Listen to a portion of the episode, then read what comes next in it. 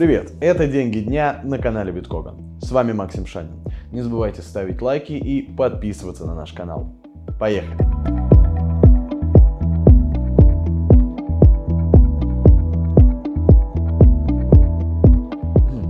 Давайте поговорим сразу о главном. Наиболее волнующие для россиян и российской экономики возможные санкции. Какие сектора экономики в РФ попадут под удар в первую очередь? Коснутся ли новые антироссийские меры быта обычных россиян? Что будет с долларом и евро на наших счетах? А что с недвижимостью в Европе? Э, очень много вопросов возникает в такой неопределенности. Э, давайте пока что зафиксируем, что мы знаем к этому моменту, а потом послушаем экспертное мнение Евгения Когана по этому вопросу. Что мы имеем сейчас? Еврокомиссия готовит новый пакет ограничительных мер в отношении России. Ожидается, что завтра, 23 сентября, в ЕС обсудят новый пакет санкций. А, по словам верховного представителя Евросоюза по иностранным делам и политике безопасности Борреля, как он заявил, ЕС планирует ввести новые санкции как можно скорее. Господин Боррель также сообщил, что в новый пакет санкций могут входить как персональные, так и секторальные ограничения.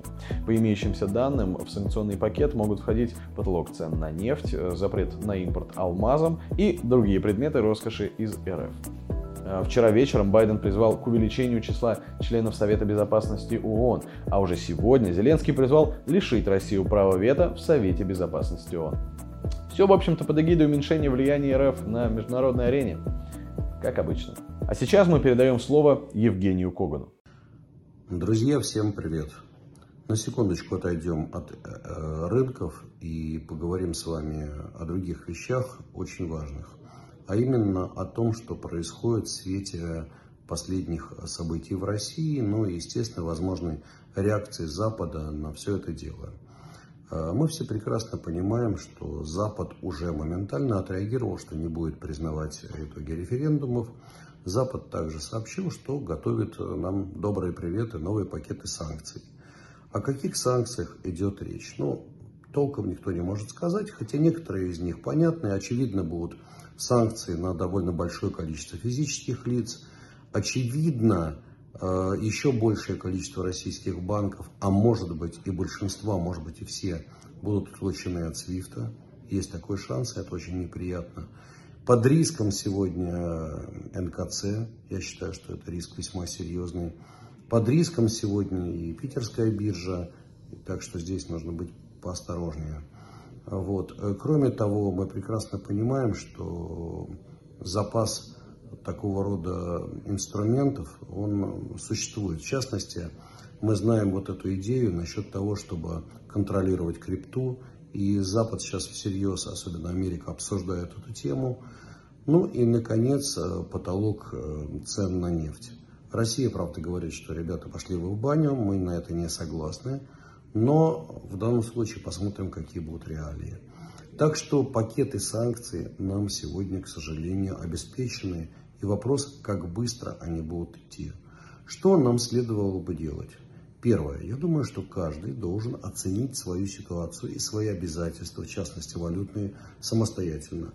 К примеру, если у вас есть все еще валюта на счету, доллары, евро или там швейцарские франки или британские фунты, наверное, стоило бы их поменять все-таки, чтобы избежать э, санкций и, соответственно, заморозки активов э, в какие-то другие валюты типа дирхам или юаней. Это первое.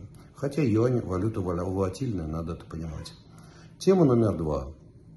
Если у вас есть какие-то валютные обязательства, например, оплата, э, какие, ну, есть какие-то платежи в той же Европе например, за вашу недвижимость, коммунальные платежи, переведите заранее побольше. Третье, если вы держите доллары э, на счету, можно их просто в конце концов конвертнуть в рубли и снять. Просто главное, да, вы потеряете какие-то деньги, друзья.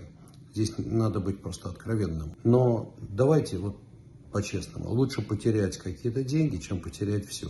Или, по крайней мере, сделать так, чтобы у вас будет заморожено. Если у вас возможность перебросить ваши доллары или евро на ваш счет за границей, наверное, стоит подумать. Времени на размышления сейчас не так много, друзья. Это серьезно. Поэтому э, санкции, я думаю, эти мы увидим, услышим, узнаем э, в течение там, достаточно короткого периода времени. Поэтому, если у вас есть возможность и время, я думаю, что нужно как можно быстрее этим пользоваться.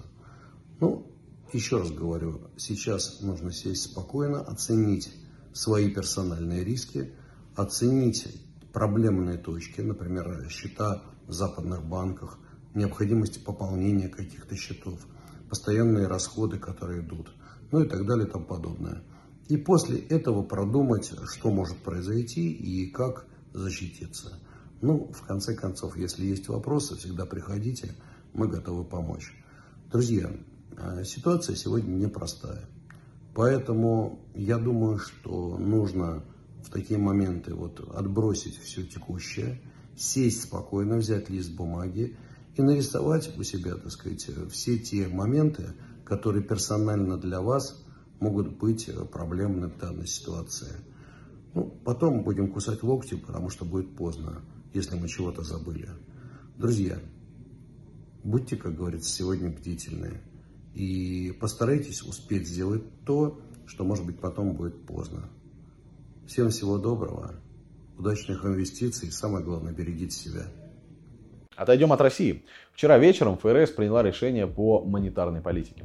Регулятор повысил ставку на 75 базисных пунктов до 3-3,25%. Именно такое решение на самом деле все и ожидали, но рынки на это отреагировали резким падением. Индексы S&P 500, NASDAQ Composite, Dow Jones Industrial Average все снизились примерно на 1,7%.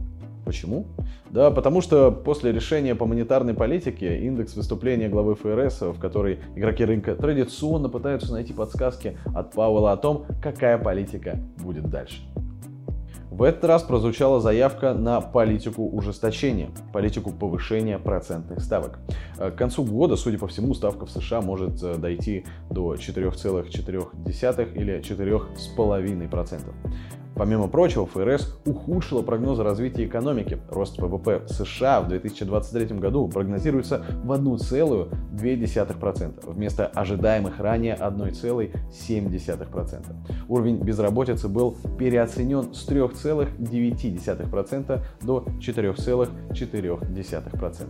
То есть ожидания на этот год по обоим показателям снизились и снизились довольно резко. Ну а что же эти цифры значат для рынка? Э, да ничего хорошего. Вспоминается наш прогноз от конца июля, что к октябрю, ноябрю по S&P 500 можно ждать уровня 3200, учитывая, что 3800 мы уже пробили. Все прогнозное число выглядит весьма правдоподобно. Все-таки, если 500 крупнейших компаний США из индекса S&P 500 чувствуют себя не слишком бодро, то это о многом говорит. Что же делать в этой ситуации? защищаться.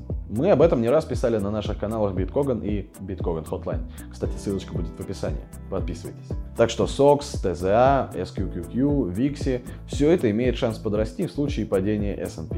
Что еще в мире?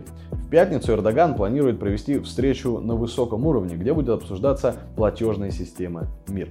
Отмечается, что помимо этого в ходе совещания будет обсуждаться соглашение с Россией, возможность санкций и другие вопросы. Что ж, учитывая, что вчера днем с сайта МИР убрали список стран, где применяют карты этой платежной системы, а до этого турецкий Ишбанк и Денисбанк прекратили операции с российскими картами МИР из-за санкций Запада, то новости от Эрдогана могут быть не самые приятные для любителей турецкого шопинга. Закончим хорошим. В Иране работают над запуском карт МИР. Что ж, видимо, наших иранских коллег, ветеранов санкций, вторичные санкции пока не испугали. Туристический поток туда, конечно, не как в Турцию, но все равно приятно. Это был выпуск шоу «Деньги дня» на канале Биткоган. Завтра будет свежий выпуск, но чтобы его не пропустить, не забудьте подписаться на канал, поставить лайк и поделиться комментарием о том, что вам понравилось, а что не понравилось в этом выпуске. Меня зовут Максим Шанин. До завтра.